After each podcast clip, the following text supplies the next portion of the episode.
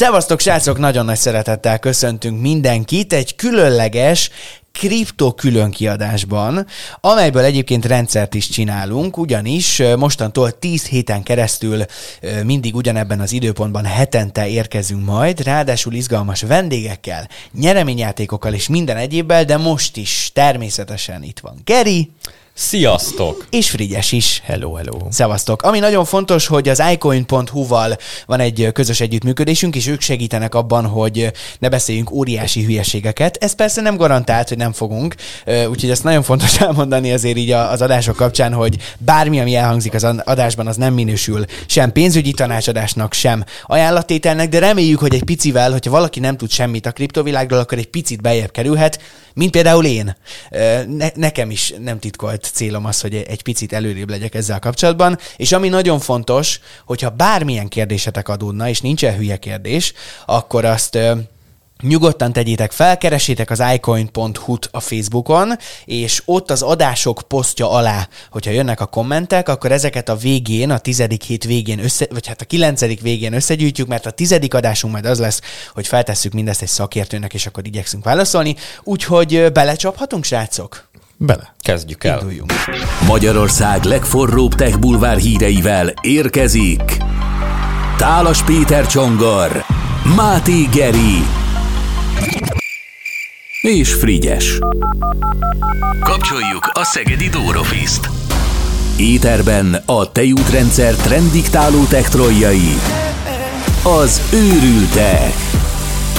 Szevasztok, drága őrültek hallgatók még egyszer. Az a baj, hogy az előbb ugyanezt mondtam, és most nem tudtam hirtelen, hogy mivel folytassam. Akkor, akkor, akkor azt kell mondani, hogy jó napot, kedves őrültek hallgatók. Köszi, Geri, hogy kisegítesz. Nagyon, nagyon kedves tőled, hogy mindig ennyire, ennyire a rendelkezésünkre állsz. Na, srácok, ö, mielőtt itt ö, belecsapnánk a, a mi sztorizásunkba, mert hogy lesznek ilyen adások is természetesen, ö, talán valamennyi fogalma mind a hármunknak van a kriptovilágról, kinek több, kinek nekem sokkal kevesebb. Épp ezért most az első két adásban egy kis segítőkezet szerettünk volna még így behúzni hozzánk. Egyébként azt az úriembert, aki majd a tizedik adásban szintén segít nekünk, hogy minden kérdésre legyen majd válasz. Itt van velünk a vonalban Hajagos Péter, az iCoin Network társ alapítója és ügyvezetője. Szia Peti, köszöntünk, hello! Hello, sziasztok! Hát köszönjük szépen egyrészt, hogy itt vagy és segítesz talán, talán a srácok egy kicsit előrébb vannak Frigyes meg Geri. Lelkes érdeklődők vagyunk, inkább azt mondanám. Ez a jó megfogalmazás? Hát igen, meg azért pár adásunkban már így beszéltünk kriptoról, és én nagyon kíváncsi leszek, hogy az akkori önbizalmunk az mennyire fog most így alább hagyni, miután így, nagyon. így tényleg egy, egy szakértővel beszélgetünk kripto dolgokról, de hogy ez annyira izgalmas világ, és annyi, annyira változó, és annyira minden nap van benne valami új, hogy szerintem itt most a elkövetkezendő tíz hétben, aki még egyáltalán nem is találkozott a kriptó világával, az is most nagyon sok hasznos és új információval fog találkozni, de azok is, akik, hát úgy, mint Geri meg én, ö, azt hiszik, hogy már mindent tudnak. Nem. Mindig, mindig rájön az ember. Jó, akkor, akkor, én, akkor én, aki azt Igen, hiszi, Frigyes, te gondolod szerintem azt, hogy mindent tudsz. Én, én mindig mindent tudok, aztán amikor ránézek a csártokra, akkor ez általában... Elfogy a tudomány. Igen. Na, hát szerintem indítsuk a legelején legelejéről, bár, bár nem tudom, hogy hol lehet ennek az egésznek a legelejét venni, úgyhogy Peti, a te segítségedet kérnénk, hogy ha valaki tényleg soha életében nem hallott még arról, hogy mi ez a kripto, meg, meg, meg hasonlók, akkor próbáljunk meg így az, az első lépcsőfokra föllépni, hogy, hogy mi történik, és hogy miről lesz itt szó tulajdonképpen. Hát igen, a kriptovaluták világa az egy nagyon-nagyon szertágazó terület ma már, viszont hogy hol is kezdődött, akkor mindenképpen az elmúlt évezredre kell már visszanyúlni nagyon messze tudunk menni ebben a kutatásban. Nem biztos, hogy célszerű odáig elmélyedni. Egyébként azt gondolom, hogy a szakirodalom az interneten már sokak számára, vagy szinte mindenki számára elérhető ezen a területen, hogy aki, aki mélyebb tudást szeretne eh, szerezni, annak biztos, hogy nem ezt a műsort kell majd hallgatni, mert nem ez a célunk, hogy egyetemi szintű előadásokat tartsunk a kriptovalutákról. Megnyugtattál, megnyugtattál. hanem inkább egy picit így, így a, a lényeget próbáljuk meg átadni tényleg azoknak, akik nem feltétlenül akadémiai szinten akarnak ezzel megismerkedni. Úgyhogy hát megpróbálok így összefoglalni röviden valamit erről, hogy, hogy honnan is ered ez a, ez a történet valahol az elmúlt évezred vége feléről. Évezred? Ezt, ezt már most másodjára mondtad ki, és én nagyon meg vagyok lepődve, kerek szemekkel ülök, hogy évezredet Igen. mondtál. Bizony, bizony. Hát ugye 2000 előtti időszakról kell beszélnünk, mert az 1980-as, 90-es években voltak különböző kezdeményezések az irányba, hogy digitális fizetőeszközt hozzanak létre, és ennek különböző fajtái, különféle sikerességi faktorral valósulhattak meg, aztán dőltek össze ebben a bizonyos évtizedben, itt az évezred előtti évtizedre gondolok elsősorban. Volt, volt olyan kezdeményezés, ami még a 90-es években alakult ki, talán az egyik akkor legígéretesebb projektként az úgynevezett DigiCash nevű cégtől indult egy ilyen kezdeményezés, aminek az volt a lényege, hogy, hogy hogyan lehet digitális pénzt lehozni.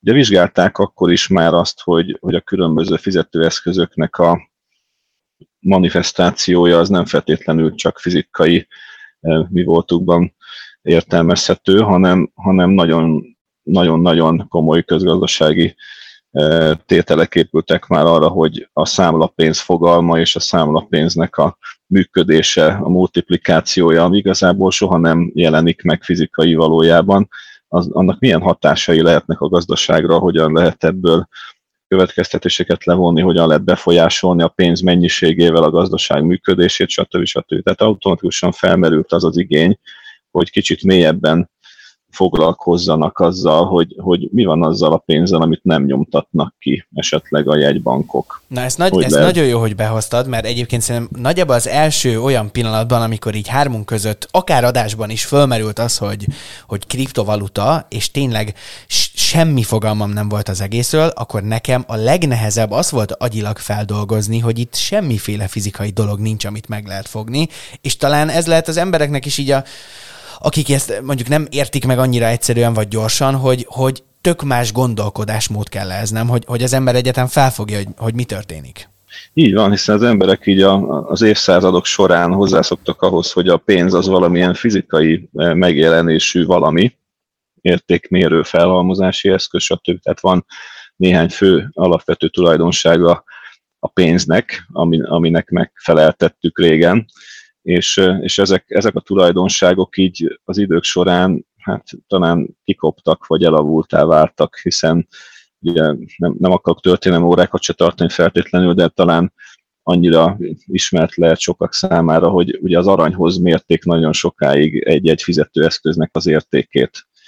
Itt az elmúlt évezredre kell megint visszamutatnom még a második világháború környékére, amikor volt egy úgynevezett Bretton Woods-i egyezmény, amikor meghatározták a, az arany standard rendszert, és akkor a, a, az akkori vezető világhatalom, ugye az Egyesült Államoknak a, a saját valutája, az USA dollár hegemóniája következtében ugye elsősorban a, a, a dollár volt a vezető valuta akkoriban, ehhez alakították ki ezt a rendszert, hogy a dollárnak is meghatározták az aranyhoz viszonyított értékét, és aztán ugyanúgy a többi nemzeti valutának is, ami csatlakozott ehhez a rendszerhez, az aranyhoz viszonyított értéke volt meghatározva, és ez sokáig fennmaradt, egészen így a 70-es évekig körülbelül, amikor kezdett széthullani ez a rendszer, több, több okból kifolyólag, tehát volt egy vietnámi háború is, meg mindenféle egyéb válságok ott a 70-es évek környékén, amikor egyszerűen Amerika eldobta ezt a rendszert, hogy mostantól már nem kötjük az aranyhoz az USA dollárnak a, az értékét, jött, egy ilyen lebegtetett árfolyamrendszer, stb. És ugye szépen elszakadt tulajdonképpen a, a, a valutáknak, a nemzeti valutáknak a, a, az értékmérése az aranytól és ez, ez gyakorlatilag oda, odáig is vezetett, hogy tulajdonképpen felszámolták a nemzetközi valuta alapnak a, a, az aranykészletét, és ma már tulajdonképpen nem nagyon tudunk, vagy tudomásom szerint nincs olyan nemzeti valuta, ami egy az egyben az aranyhoz mérné a, a, a fizetőeszköznek az értékét.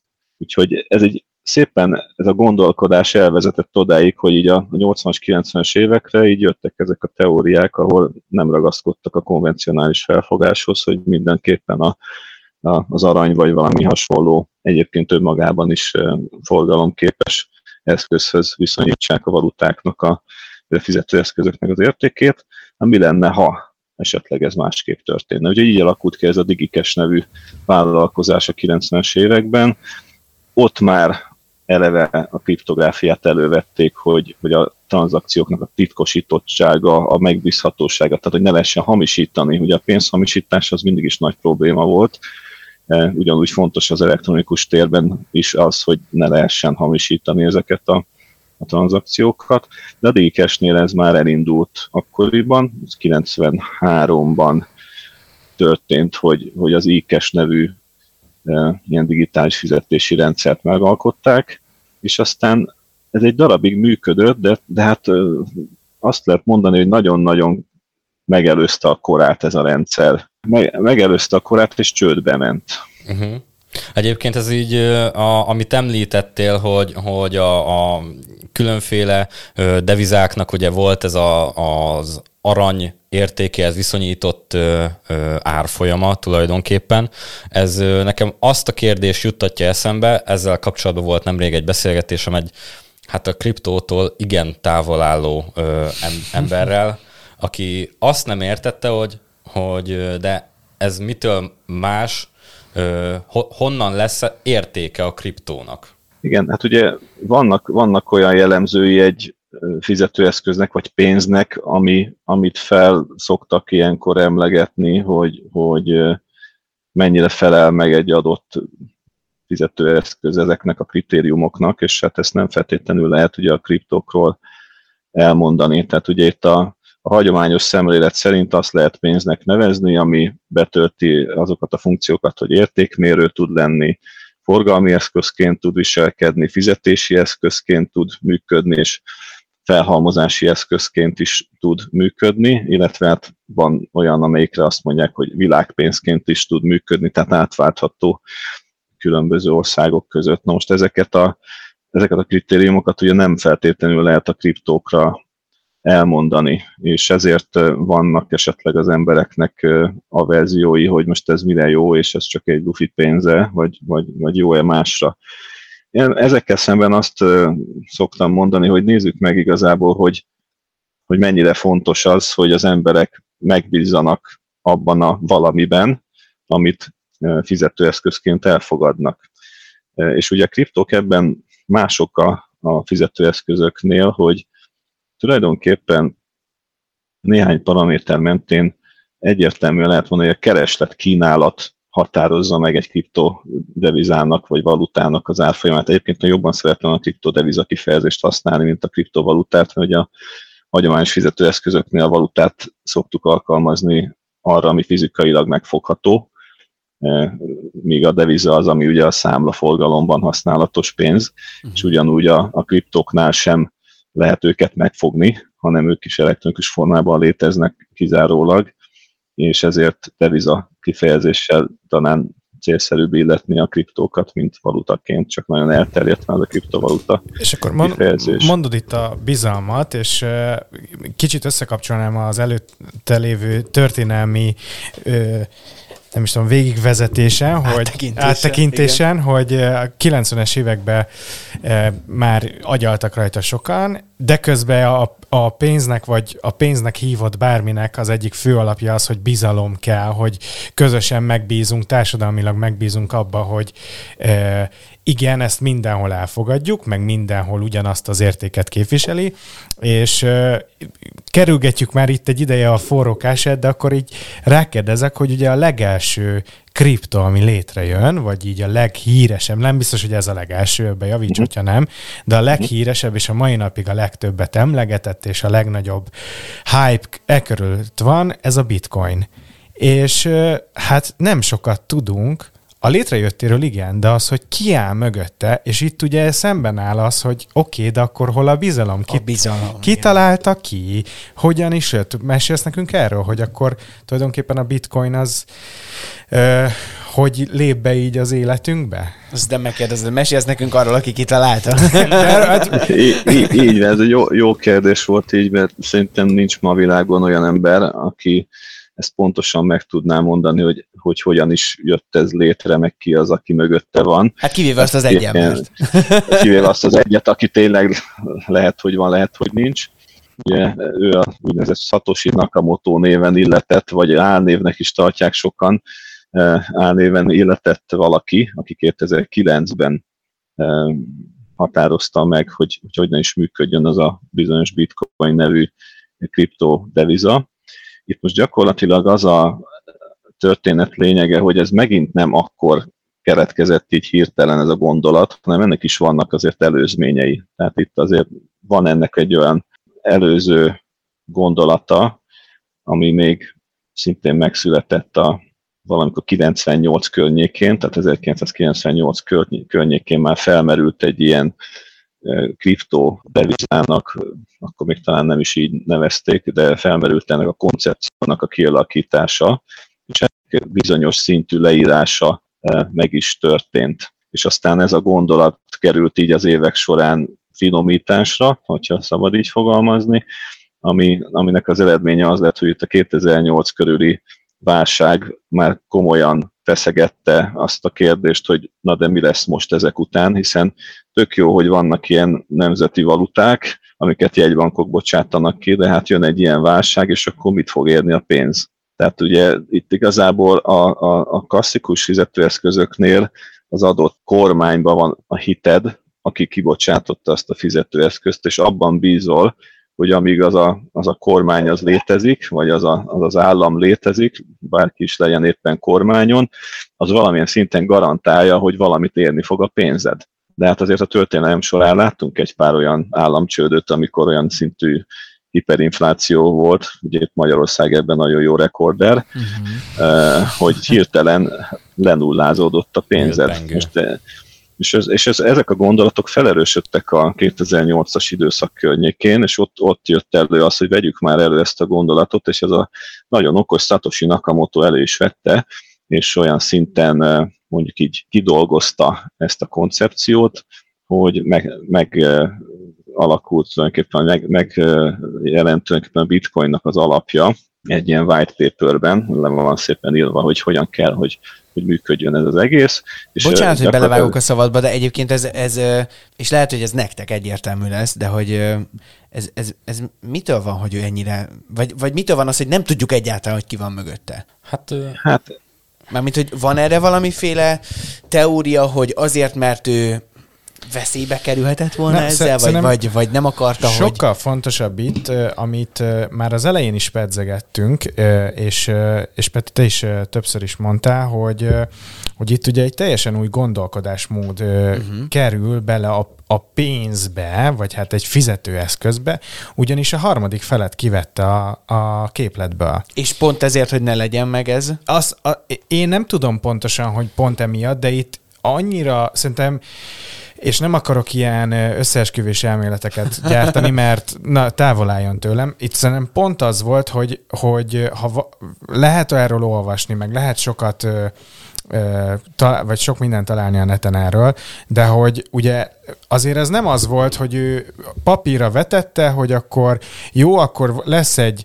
Peer-to-peer pénz. Le, lesz, ne, ne, nem is az, hanem lesz egy intézmény, ahova bemész, és ja. akkor nem izét teszel be, hanem itt egy digitális világ, tehát ő már 2000, vagy ott a 2000-es évek elején már egy olyan digitális szemlélettel tekintett rá az egészre, hogy ennek ugye leírta, hogy algoritmusok alapján, meg hogy minek hogyan kell követnie egymást, tehát hogy egy kvázi egy laikus ember számára tökérthetetlen dolgot ír És ami a legnagyobb változása ebből az egészből, hogy az, és megint nem Conteo részről mondom ezt, de hogy a bankot vagy a pénzintézetet, mint uh-huh. olyat, kivette a rendszerbe, amire épült az addigi gazdasági társadalmunk. És azért szerintem ott az elején még és se tudta, hogy mi lesz ebből, bár a, amennyire lehet tudni, nagyon bízakodva állt ehhez, de hogy itt ez a szemlélet már mód ezt végig gondolva lehet, én is félteném magam egy picit. És érted, tehát, hogy... szóval szerintem mindenkinek ezt kell végig gondolnia, hogy nincs egy nincs egy rajtam kívülálló ellenőrző szerv, hiszen az ellenőrző szerv mindenki, aki benne van a hálózatban. Hát ugye a blokklánc az egy, az egy nyílt ö, ö, főkönyv tulajdonképpen, ahol látszik min, minden tranzakció, látszik, hogy, hogy ö, melyik címhez mennyi bitcoin köthető, tehát azért azt is el tudom képzelni, hogy sok embernek azért nem tetszik ez, mert transzparenciát tud biztosítani, és annak ellenére, hogy, hogy a címekhez nincsen odaírva, hogy, hogy Jóska Pista, Hajdú-Bihar megyei lakos, le lehet akár ellenőrizni azt is, hogy kiről van szó. És akkor ennek köszönhető, én folyamatosan csak ilyen laikus hülye kérdéseket fogok feltenni, elnézést mindenkitől, de akkor ennek köszönhető az, hogy manapság már nem tudom, hogy van erre egyáltalán adat, vagy ez milyen gyakran történik meg, hogy keletkezik egy új kriptodeviza, de hogy megszámlálhatatlan mennyiségű fajta van már. Ez hát ennek köszönhető? A, a CoinMarketCap szerint 10, ö, a, a mai nap ott jegyeznek. Most a december 6-án rögzítjük az adást. 10, csak, hogy... 15.263 ö, Brutális kriptodevizát, és jó, ezek közül biztos, hogy van olyan, ami, ami ilyen teljesen ö, ilyen kamu cucc, mert hogy... Ez pont, is egy izgi téma pont, lesz majd. Pont, hogy... pont emiatt ugye, hogy nem lehet érzékelni a fizikális térben, ezért nagyon sok olyan projekt van, ami esetleg Na és akkor Peti, e, e, visszakanyarodva egy picit még erre a gondolatra, mm. hogy, hogy mi, mikor indult meg ez ennyire, hogy, hogy a bitcoin után létrejöjjenek még az egyéb más kriptodevizák? Hát elég gyorsan egyébként, tehát egy-két éven belül elindult szépen a különböző kriptóknak a, a fejlesztése. Ugye a bitcoin olyan szempontból sokáig az alapot jelentette, amíg az Ethereum elő nem jött, hogy, hogy ahhoz hasonló algoritmusok mentén viszonylag gyorsan jöttek létre ezek a kriptók a bitcoin után. Az Ethereumnak a megjelenésével aztán felgyorsult az egész, az Ethereum blokklánc technológia az lehetőséget adott arra, hogy újabb és újabb altcoinokat tudjanak már Ethereum alapon fejleszteni. Most ugye már megint az elmúlt egy-két évben megjelentek új technológiák, amik akár az Ethereum versenytársaiként felfogható. Tehát például a Polkadot megjelent a tavalyi év során ami egy nagyon ígéretes platformként jelent meg. Úgyhogy ezek a, az újabb és újabb platformok meg már kifejezetten olyan célral is épülnek, hogy erre még több újabb és újabb kriptó tudjon épülni, meg különböző szolgáltatás ezek köré, tehát itt várható egy egy, egy, egy, egy folyamatos szélesedése, emelkedése megint csak az altcoinoknak, ami a, a jövőt illeti. Aztán, hogy ki tud ebből megerősödni, és miért, és milyen módon, és hogy tud kiemelkedni, és hogy tud feljutni itt a CoinMarketCap-nek a, a top 10-ébe, az már egy nagyon-nagyon eh, hosszú téma lehet, mert szerintem ez is egy olyan, hogy nagyon nehéz megjósolni, hogy, hogy melyikben milyen mértékben fognak az emberek mm-hmm megbízni, beleszeretni, mitől lesz kedvelt, maga a téma, amire épül egy adott altcoin, a háttere, az mennyire talál el egy olyan fajta piaci igényt, ami ezt fel tudja erősíteni. Hát és most itt felsoroltál elég sok dolog... mindent, amivel még folytatjuk. Bocsánat, mond, mond még, ha van egy gondolat. Egy, egy fontos dolgot nem mondtam ki itt, amikor beszéltünk itt a bitcoin megjelenéséről, hogy tulajdonképpen ezt tekinthetjük a, a legelső sikeres, decentralizált virtuális fizetőeszköznek. Uh-huh. Tehát ez, ez lenne egy talán jobb megnevezés vagy leírása a bitcoinnak, és itt a decentralizálton van a hangsúly, hogy ez nem egy centralizált bankrendszerrel e, jött létre, nem annak a kibocsátásaként jött létre, hanem ez, ez, ez, a kriptóknak a sajátosság, hogy decentralizáltak. E, persze vannak egyéb megoldások, amiket nem ebbe a körbe sorolunk, tehát a saját e, központi kibocsátással is lehet kriptókat létrehozni, de maga a bitcoin és a legelterjedtebbeknek a legjelentősebb része az mindenképpen decentralizáltként működik. Világos.